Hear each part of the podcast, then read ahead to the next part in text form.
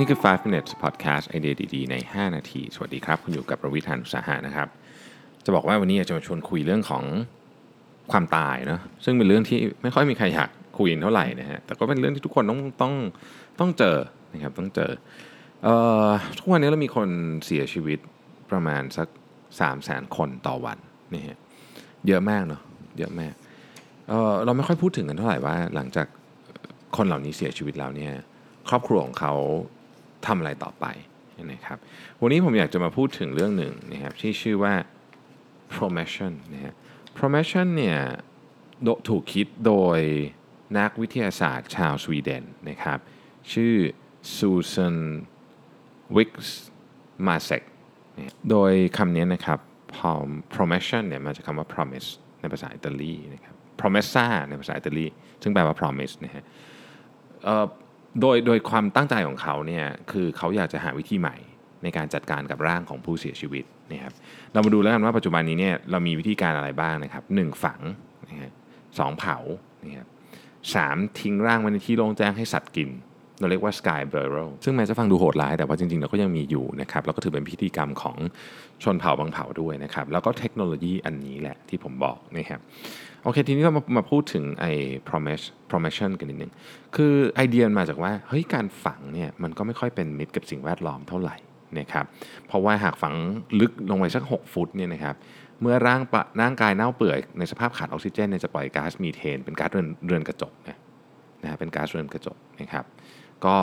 เราก็บางทีอีกอันหนึ่งที่เป็นประเด็นเลยก็คือว่าการฝังเนี่ยต้องต้องใช้วัสดุอุปกรณ์อะไรเยอะใช้ที่นะฮะใช้ทั้ง ตัวโลงศพตัวอะไรบางคนทำโอ้โหสุสานใหญ่โตก็มีนะครับนอกจากนั้นมันยังมีอีกคอนเซิร์นหนึ่งฮะ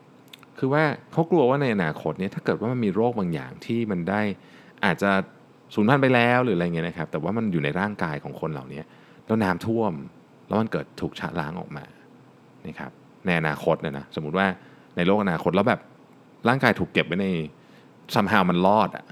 ซึ่งผมก็ไม่แน่ใจเหมือนกันว่ามัน work ไงแต่มันก็มีความกลัวในประเด็นนี้ขึ้นมาด้วยนะครับซึ่งอาจจะเป็นความกลัวที่ไม่ valid นัก แต่ว่าก็โอเคเราก็พอนึกได้อะว่ามันก็มีข้อเสียบางอย่างนะครับ การเผาเองก็ไม่ใช่ว่าดีนะฮะการเผาเนี่ยนะครับหนึ่งร่างเนี่ยใช้น้ำมันประมาณสัก 320 กิโลกรัม ถ้าเราคิดว่าวันหนึ่งเราเผาคน1 1แสนคนที่เสียชีวิตนั่นก็คือ 32 ล้านกิโลกรัมของน้ำมัน เยอะมากนะครับและแน่นอนว่าการใช้น้ำมันก็ปล่อยก๊าซคาร์บอนไดออกไซด์เข้าไปในอากาศนะครับส่วนการปล่อยร่างในที่โล่งแจ้งให้สัตว์กินเนี่ยก็ดูไม่ค่อยจะถูกสุขลักษณะสัตว์เท่าไหร่เอาว่าจริงๆแล้วเราก็คงจะมีคน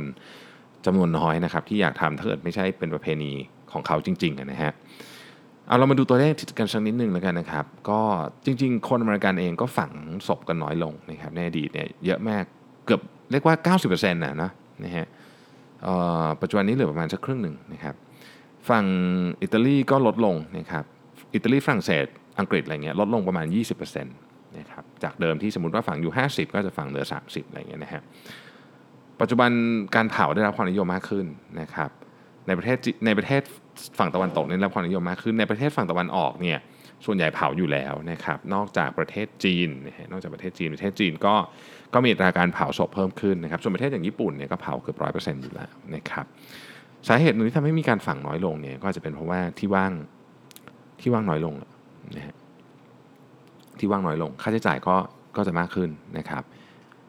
มันก็มีวิธีการฝังแบบที่ที่ดีต่อสิ่งแวดล้อมมากกว่าการฝังปกติเรียกว่าการฝังแบบแบบกรีนนะฮะก็คือไม่ฉีดยากันเน่า ใช้โรงที่ทำจากวัสดุจากธรรมชาติอะไรอย่างเงี้ยนะครับ แล้วก็จะ สลายตัวในไม่กี่เดือนนะครับ อะไรอย่างเงี้ยนะแต่ว่าวิธีการอันเนี้ยนะครับ I promotion เนี่ยนะฮะมันเป็นอีกวิธีหนึ่งนะครับ โดยกระบวนการมันทำแบบนี้ฮะหนึ่งคือแช่แข็งร่างกายเนี่ยนะครับ ติดลบประมาณสัก 18 องศาสัก 2 วันนะฮะแล้วเอาร่างกายเนี่ยไปใส่ในไนโตรเจนเหลวนะครับทำให้เย็นจัดเลยลบ 196เนี่ยสองชั่วโมง จุดนี้มันจะร่างกายจะเหมือนใครเคยดูของที่ใส่ไนโตรเจนเหลวนะมันจะเปราะไปหมดเลยนะฮะ จับไปเนี่ยแตกเลยเหมือนแก้วนะฮะ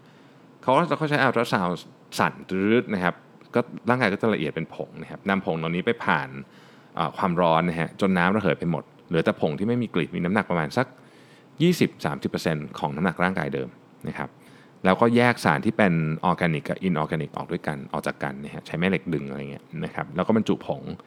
ใส่ในเปลือกข้าวโพดที่ย่อยสลายได้นะครับหรืออะไรก็ได้ที่ย่อยสลายได้เนี่ยแล้วก็ไปทำเป็นกล่อง ทำเป็นขวดอะไรก็ได้นะฮะไปฝังดินตื้นๆนะครับ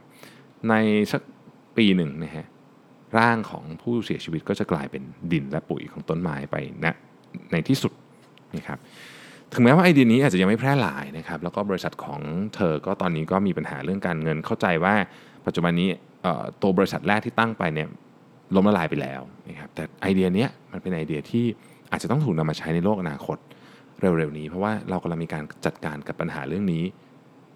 อย่างไม่เป็นระบบหรือเปล่าเราต้องตั้งคำถามนะครับนี่ก็เป็นอีกเรื่องหนึ่งนะที่ของมันต้องบริหารจัดการเยอะจริงๆนะครับแม้แต่เรื่องความตายก็ยังต้องถูกบริหารจัดการเลยนะฮะ